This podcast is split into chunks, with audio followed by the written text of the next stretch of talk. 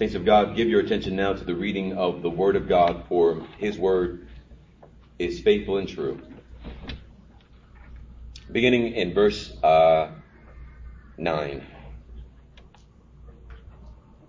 Then one of the seven angels who had the seven bowls full of the seven last plagues came and spoke with me, saying, Come here, I will show you the bride, the wife of the Lamb.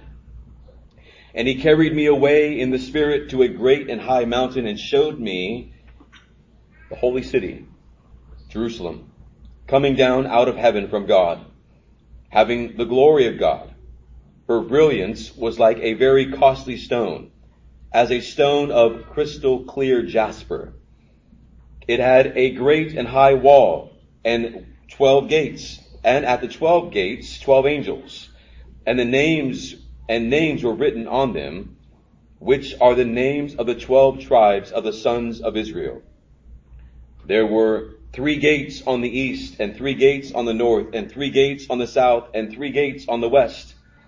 And the wall of the city had twelve foundation stones, and on them were twelve names of the twelve apostles of the Lamb.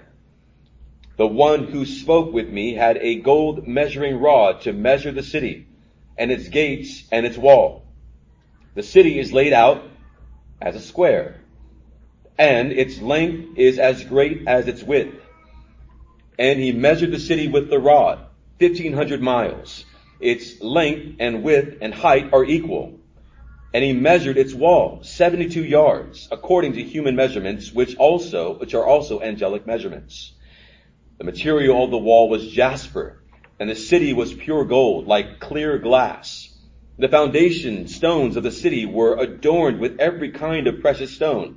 The first foundation stone was jasper, second sapphire, third chalcedony, the third, the fourth emerald, the fifth uh, sardonyx, the sixth sardius, the seventh chrysolite, the eighth beryl, the ninth topaz, the tenth uh, chrys- chrysoprase, the eleventh uh, jacinth, jacinth, the twelfth amethyst, and the twelve gates were twelve pearls.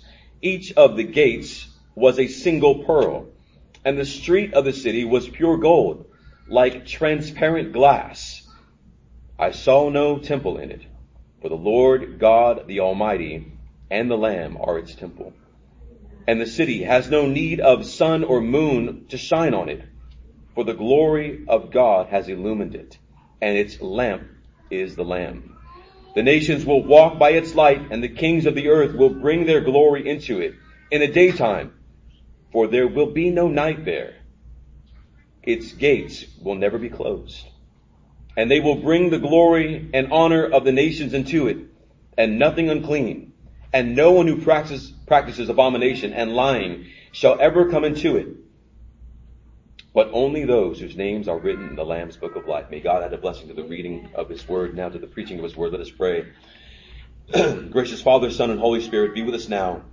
Help us to understand and to see uh, the main point of this entire chapter, Lord. Give us grace, Lord. Uh, give us grace to know, to love, and to obey. I decrease that you may increase. Lord, may the words of my mouth and the meditation of my heart be pleasing to you, O Lord, my rock and my redeemer. In Christ, let me pray. Amen. Please be seated.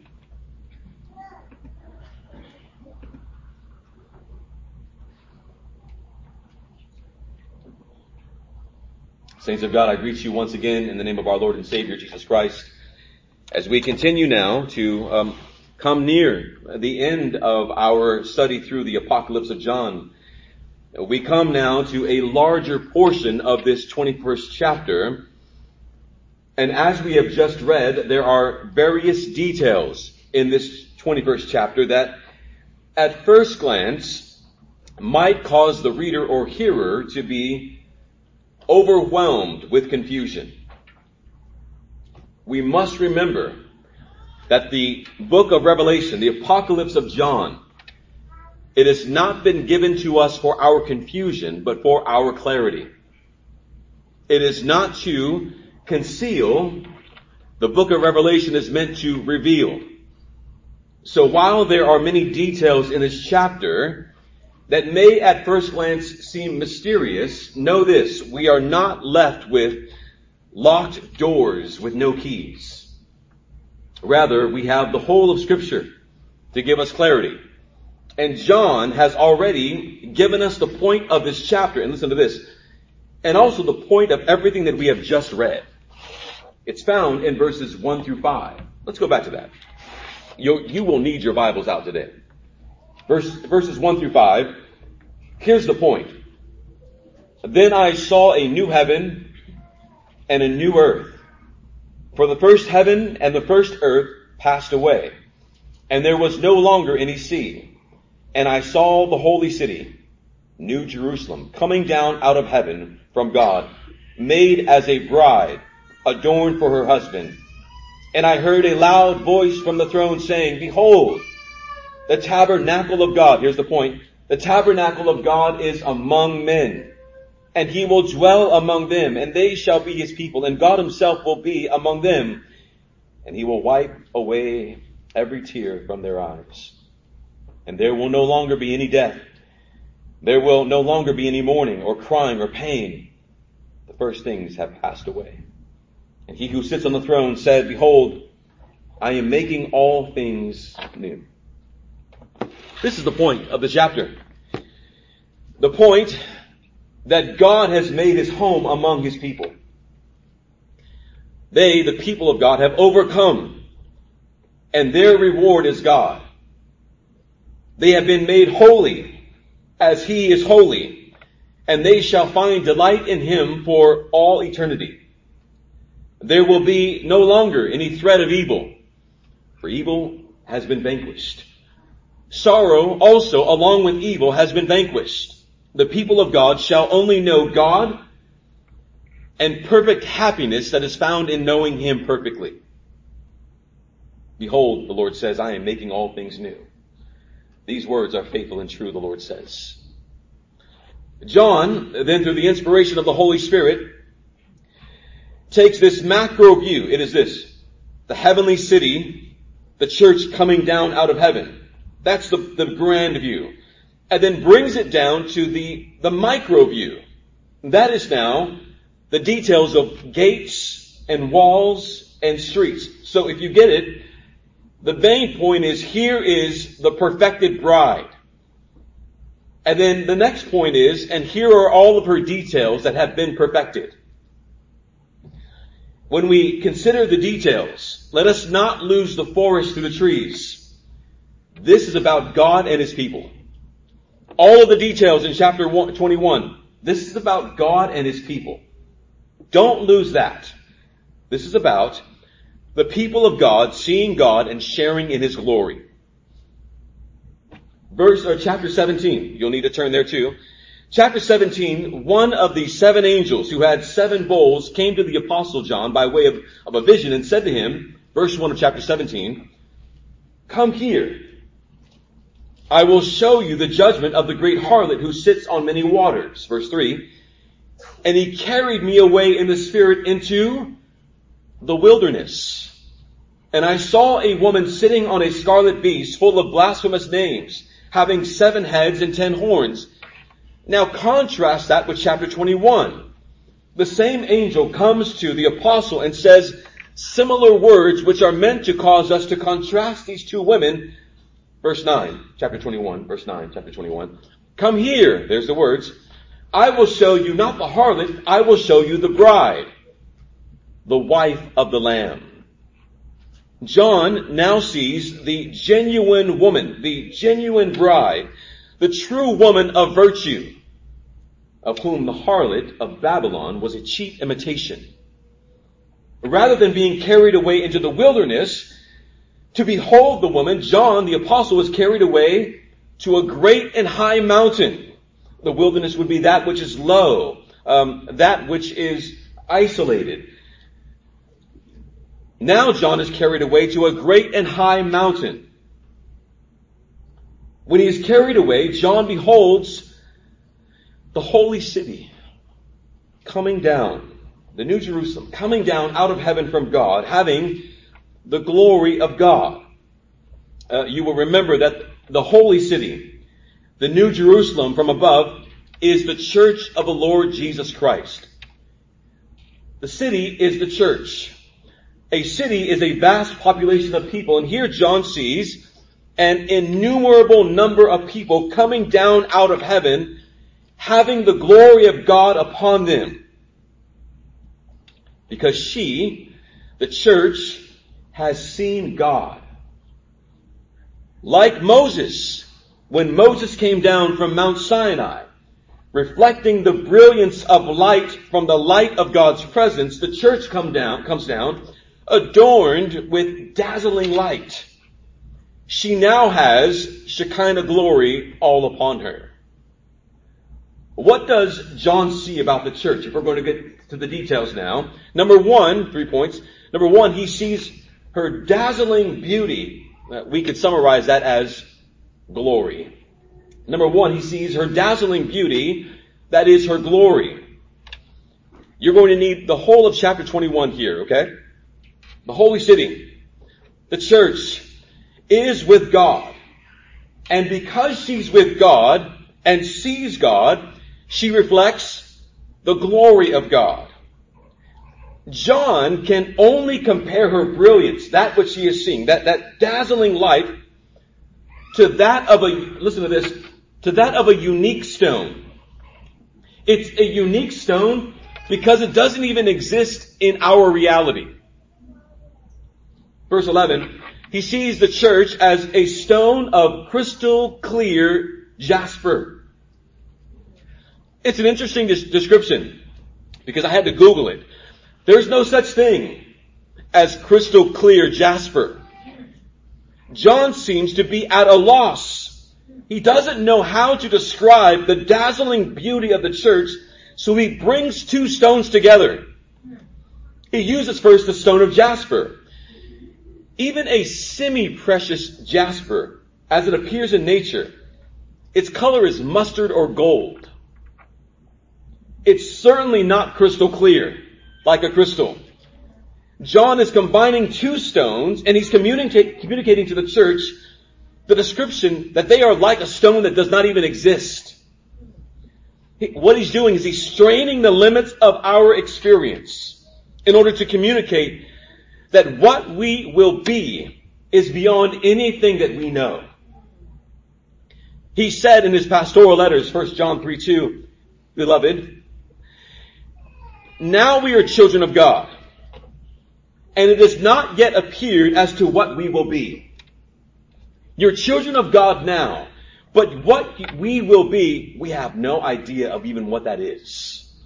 Uh, we know this, that when he appears, here's what we know. We will be like him. Because we will see him just as he is. John is seeing in Revelation the fulfillment of what he said in 1 John 3 2. We have no idea of what we will be. But John is getting just a, a glimpse, a taste of what we shall be. We cannot yet fathom what we will be, but by the revelation of Christ, John, Christ is giving John a taste, and, and therefore giving the church a taste of what we will be. Listen to this, by way of stones. John uses jasper, takes this stone and combines it with a crystal. Now, we all know what crystals are, don't we? Crystal is a type of stone that when light passes through it, it creates a, a wide range of bright colors and also bright light. Crystals are refractive from light. John is saying that because of the glory of the light of God, the church who is with God, sees God, will reflect the glory or light of God through us for all time we will refract or reflect the glory or light of God. We will be adorned with beautiful glory from God. The light of God passes through us, as it were, and we reflect for all time His perfect, dazzling, glorious light as if it was our own. We look at a crystal and light passes through it and we marvel at the crystal, but it's because of the light passing through the crystal that it shines the way that it does. John gives us something of a sense of this in verse 23. Look at 23. And this, look at verse 23, not me, the verse 23. And the city has no need of a sun or moon to shine on it. Listen to this. For the glory of God has illumined it. The city shines because God is shining. Listen to this. And its lamp is the Lamb. When we think of the, of the church in the new creation, there is no sun, there's no need for it. There is no moon, there is no need for it. No stars, there is no need for it. God himself and his glory shall be the light and brightness or beauty of heaven. And because we are with God and in God, we too will reflect his beauty.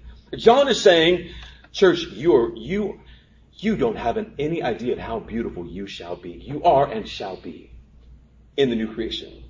John's not just saying what we've already said concerning the things in creation, that there will be no sun, no moon, or stars. John is saying that because of the indescribable, unimaginable beauty of God, there will be no need for any created thing to point man to God and his beauty. God will reflect his own beauty to us and we will reflect it back to him. No light will outshine the beauty of God's glory. John sees the beauty of the consummated, glorious city of God, who is the church, coming down from heaven.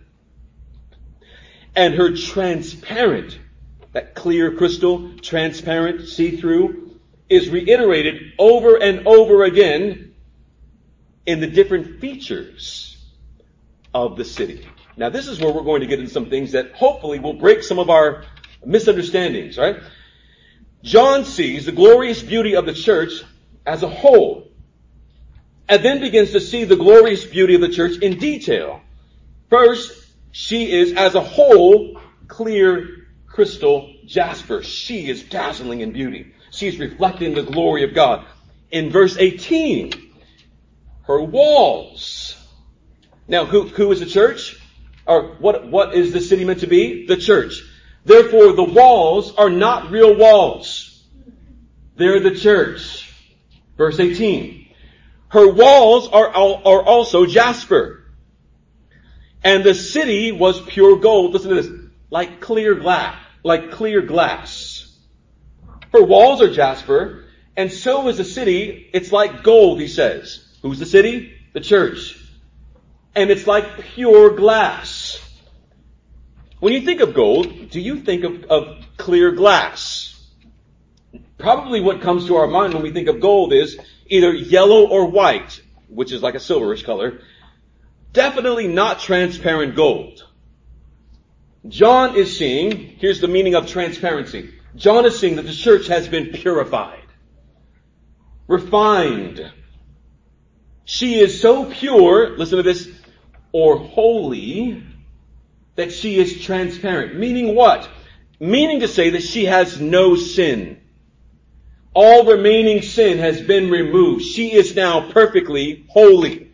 So this idea of gold like transparent, jasper like transparent, crystal like transparent is meant, John is meaning to say the church is made perfectly holy without spot or wrinkle. She is without sin, no impurities, no, in, no imperfections. She is now sinless and forever will be sinless. No stains of sinful pollution will be upon her. John sees stones within the walls of the city. And there are every kind of precious stone. John mentions 12 kinds of stones actually. We'll get to eight of those. Eight of those are, are meant to be on the breastplate of the high priest. John mentions those now. We'll get to what that means in a moment. The 12 stones in the walls of the holy city. 12 and multiples of 12 will be used throughout this chapter in order to describe, listen to this, completeness or perfection. Getting back to transparent, 12, perfect. Uh, holy, 12, complete. Without sin. She is beautifully complete. She is perfectly holy. The church. In verse 12, John sees this symbolic city has 12 gates. And these gates are also adorned with beauty. These gates are not chain link gates like the ones from our neighborhoods. These gates are not topped with barbed wire, like the one at our church here. Verse 21. And the 12 gates, listen to this, were 12 pearls. Listen to this. Each one of the gates, a single pearl. There are three gates on each of the four sides of this, this holy city. Three, three, three. And each of these three gates are not the typical, typical gates that we think. When we think of gates, we might think of chain link gates, iron gates. That's often depicted whenever we see um, pictures of heaven. We see these iron barred gates. John sees that the gates are actually not iron gates, but each one is a single pearl. One pearl is a gate. Now, many of us have seen pearls, whether real or not, they're promoted as real. John sees 12 gates, and each of those gates are a single pearl. They are, if you will, a necklace of pearl around the holy city. Remember what was around the neck of the harlot. She had gold and jewels, but John sees it around the church. There is this beautifully adorned necklace of pearl all around her. What is John saying? She is beautiful. She is lovely. She wears a necklace of pearls. Verse 21, here's one that's going to help, be helpful for all of us. Uh, the street of the city was pure gold, like transparent glass. We have been taught that heaven is a place that is so beautiful that we will live in marvelous mansions and walk on streets of gold. I hope that this doesn't support, disappoint many of us, including my wife who's listening. We have misunderstood by, I think, well-meaning preachers that heaven is a place that is beautiful, not a people who are beautiful. You and I will not be walking on streets of gold in heaven. The church is in fact the streets of gold. John is communicating that our steps will be holy steps. What does the streets of gold mean? It means that not that we're going to be prancing around on, on actual streets of gold. It means that we are going to be walking in holiness. We will be made pure and our every act before God and our fellow states, saints will be steps of holiness and righteousness. Verse 24. The nations will walk by its light. Look at verse 24. Look at verse 24 and the kings of the earth will bring their glory in it in daytime, for there will be no night there. Its gates will never be closed, and they will bring the honor, glory and honor of the nations into it. The nations will walk in the light of God. The point is, we will walk in righteousness. Uh, someone might say, well, could there be streets of gold? Maybe there could be. If you need streets of gold, then fine. Maybe there will be. But I think that you're missing the grander point. The, the, grand, the greater point. There is nothing created that will be greater than God and His people. We marvel at the streets and forget about the people that have been made holy and righteous before God. We marvel at mansions and we forget that we are now the house of God. We are the mansions. We are being made ready. He's, the rooms are you. The, the mansion is you. So if you think my room's going to be big, stop that, please. The point is that God is saying you will be made perfect and righteous. John sees that the streets of gold like, are like transparent glass. We will be walking in holiness in new creation saints. John sees that, that, that a church that radiates holiness and glory that emanates from the throne of God. John sees a beautiful, holy, glorious bride that dwells with her bridegroom in perfect righteousness. John sees that within the church every imperfection is removed, she will not only be made perfect outwardly by the resurrection, she will be made perfect inwardly in her soul. We will be with God in His light. In light, we shall see light and reflect the glory of His light for all time. From her walls to her gates to her streets John sees a perfected, glorified, dazzling, beautiful church.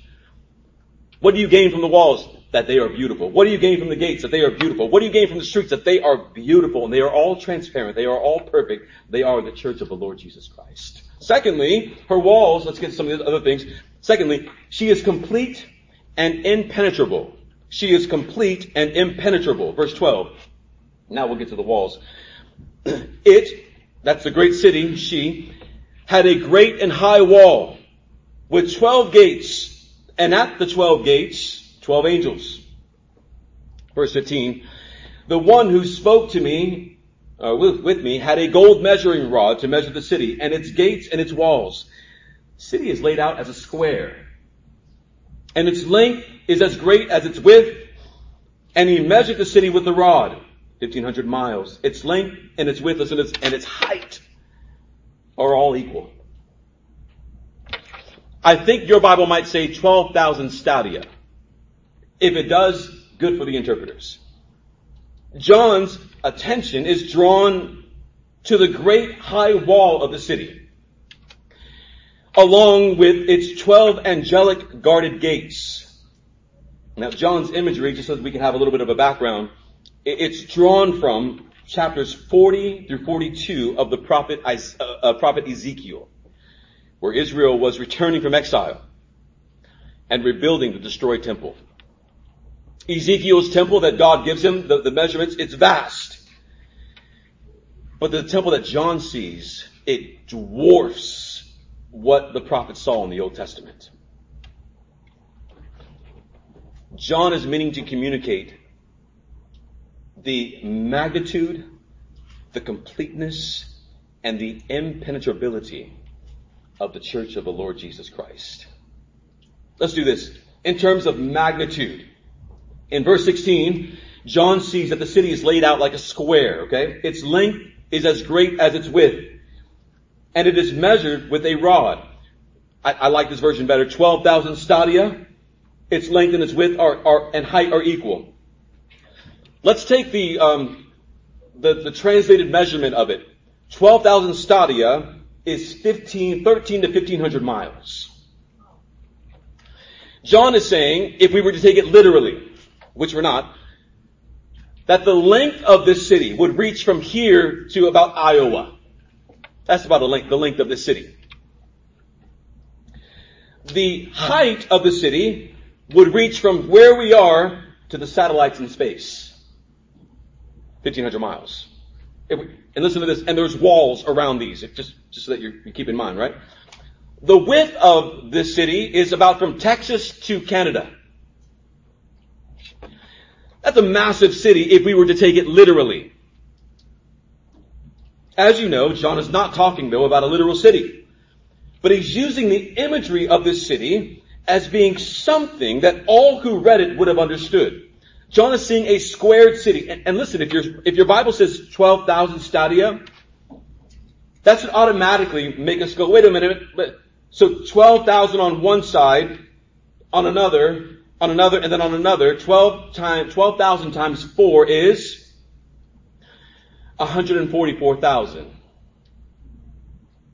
Where have I heard 144,000 before? Revelation chapter 7. I heard the number of those who were sealed. 144,000 sealed from every tribe of the sons of Israel. John would go then, uh, those who hear this would, would go saying, oh, John, I, I, I hear the number and then I see a number which no one can count. John says that the city that's coming down from heaven is immense. It is complete. The people of God gathered into the new creation are a perfect number. 144,000, 12, 12, 12, it's the perfect number. It's God's perfect number. But it's a number that none of us could ever count. Are there going to be literally 144,000? We said no, right? God is communicating the perfection of His number, the perfection of His people. Because John will later say there's a number that no one could count. When the people of God gather as one in, in the new creation, we will be complete, the church of Christ. There will not be one of us missing among those for whom Christ has died.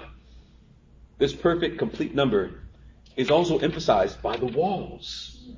chapter 21 verse 17. Look at your Bible.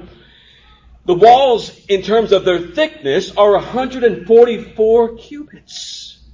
Is that what your Bible says? 140? My, yours might say 72 yards. Someone might, someone else's might say 216 feet. The translation is meant to be 144 cubits thick by human measurements. He says these are also angelic measurements.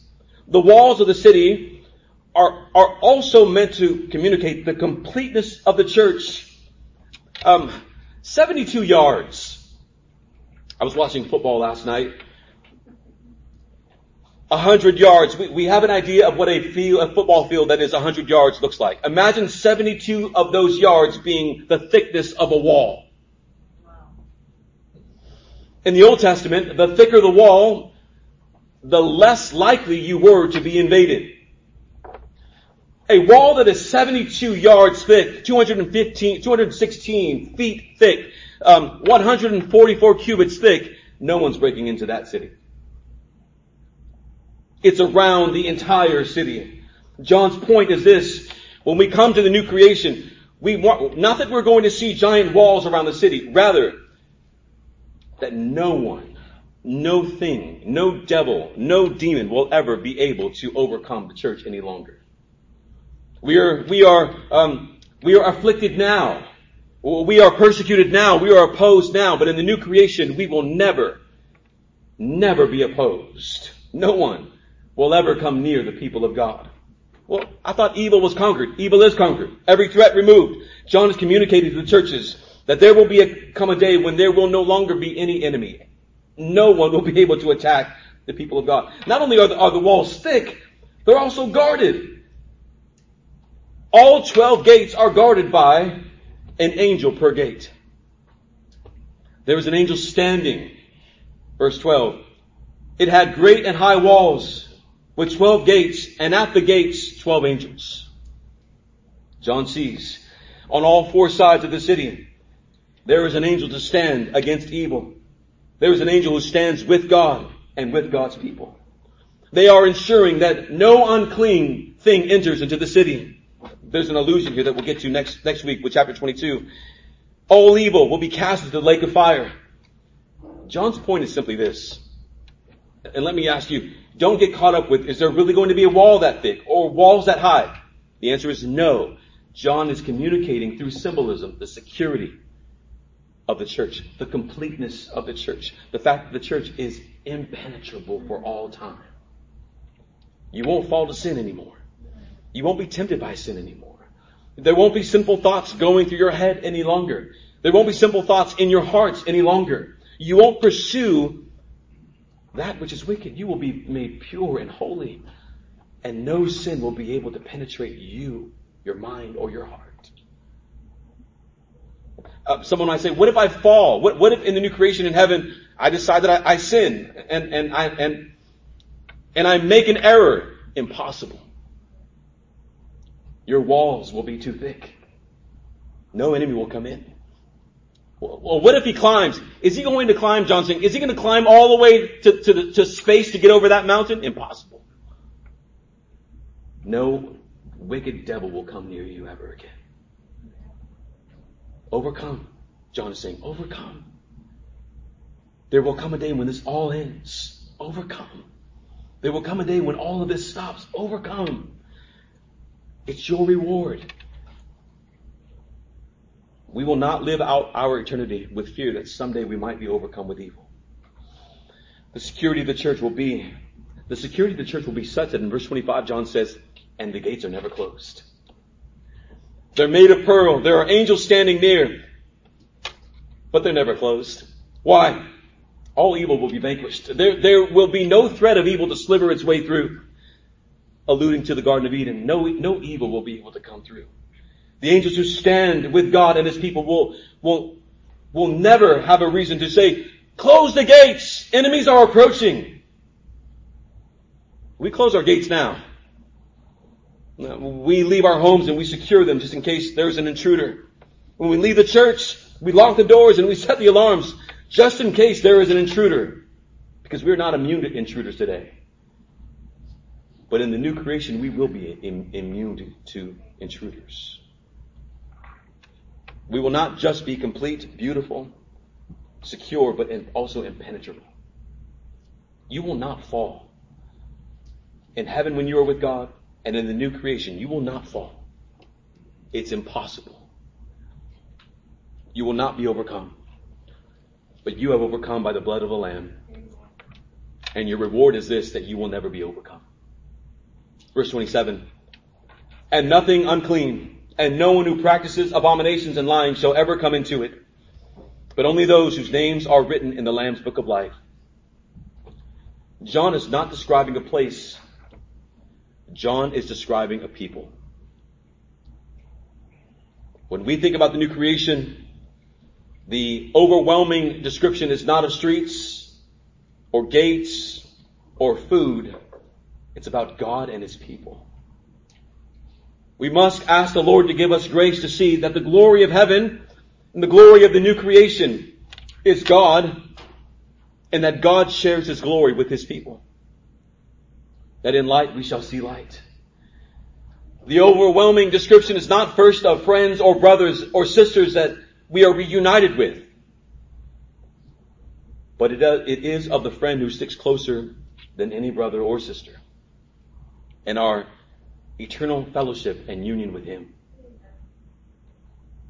Dear ones, John's getting to a point. First, the glory of God shines upon the face of the people of God, causing them to shine in His splendor.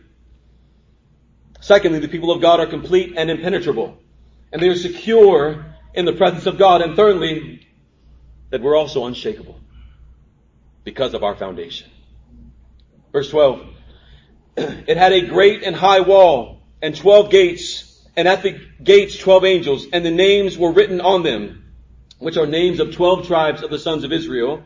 Verse 14. And the wall of the city had 12 foundation stones and on them were the 12 names of the 12 apostles of the Lamb. Inscribed on the gates are the names of the 12 tribes, on the gates are the names of the 12 tribes of the sons of Israel. And on the foundation walls, that is underneath, that which is upholding them, are the names of the 12 apostles. Unlike in chapter 7, the names of the 12 tribes are not listed here. They've already been listed. But they are also recognized as being those who carried the promises of God through the wilderness on the way to the promised land. They are respected. They are honored. They are those who held fast to the faith and the one who would come and save his people and bring them into the land of promise. The city belongs to the true Israel of God. Those who are redeemed by the lion and the lamb of God, the Lord Jesus Christ. Uh, not just from the nation of Israel, but also from every nation, from every tribe, from every tongue.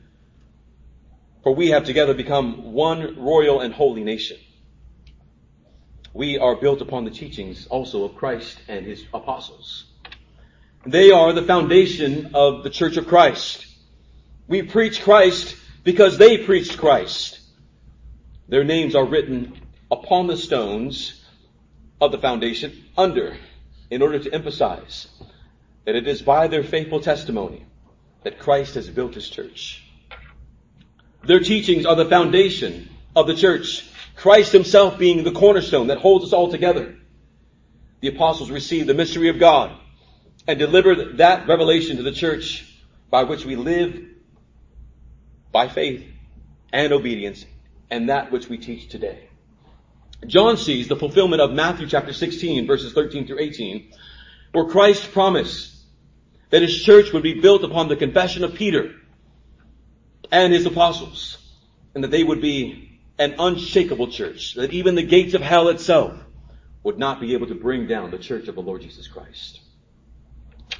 John sees the church militant is the church victorious. The church has overcome by the blood of a lamb and because of their testimony. She will be able to say in the end, we were afflicted, but because of the blood of a lamb and standing upon the testimony of the apostles, we were not crushed.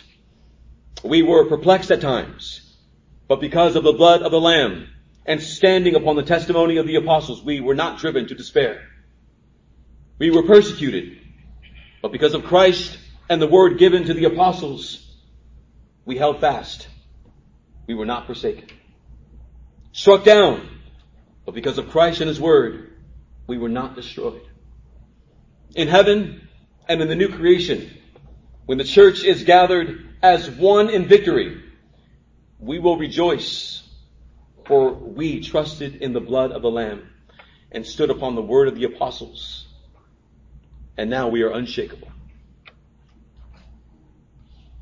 Because we built our house upon the rock, we will not be shaken. John's getting to a main point though. The glory of God shines upon the face of his people, causing them to shine from his splendor. The people of God are complete and impenetrable because they are secure in the presence of Christ, of God. And the church is unshakable. Listen to this. Because of where they are. Yes, who they are, but because of where they are. The gates are guarded by angels. The stones evoke priestly garments. The, the cube-like shape of the city are all allusions to the temple of God. Remember, verse 3, Behold, the tabernacle or temple of God is among men. He will dwell among them and they will be his people and he himself will be their God. John began this chapter by telling the church what this chapter is all about. God dwelling with his people. And anywhere that God dwells is called his temple. This description of a squared city is meant to evoke from the hearers something that should, should cause them to say, oh yes, this, this, this squared thing that you're describing, I know exactly what that is. By this squared city, John is talking about the most holy place, the Holy of Holies.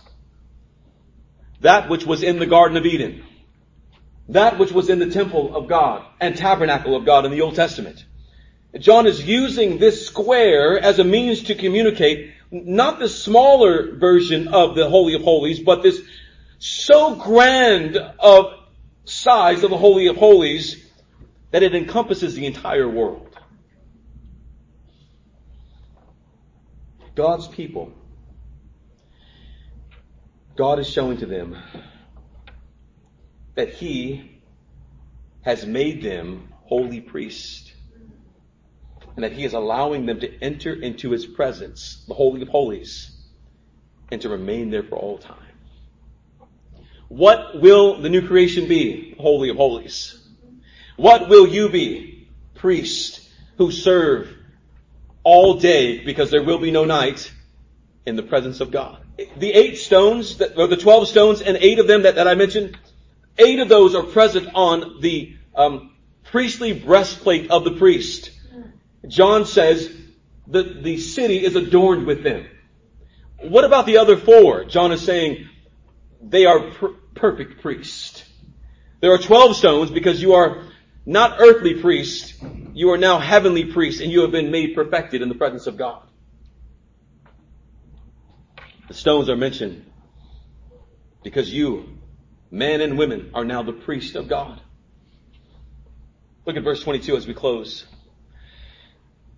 I saw no temple in it, for the Lord God, the Almighty, and the Lamb are its temple. John sees that God has made his home among his people. That his presence will be fully revealed, if you can imagine that, and shared with his people for all time. God will fully reveal his presence for us in the new creation. We will be in the Holy of Holies. It will be our eternal dwelling place. When you think of heaven and the new creation and the earth to come, heaven and earth being one, when you think of the, the, the loving intimacy between God, our triune God, and His people producing uh, that which we were created for, to enjoy God and to glorify Him forever. That's the point of this chapter. We can see all of the details and miss the fact that this is about God and you, His people. In chapter 22, John will draw even further. He's taken the tabernacle, he's taken the temple, but in chapter 22, John is specifically going to draw from the Garden of Eden. The river of life, the tree of life. and show that what we will know in the new creation will, will overshadow what Adam and Eve knew in the Garden of Eden. And we will enjoy that for all time. For the first years, John encourages them to do what I encouraged you to do last week. Overcome. Overcome. For all that we have just described is given as a reward to those who overcome. Let us pray.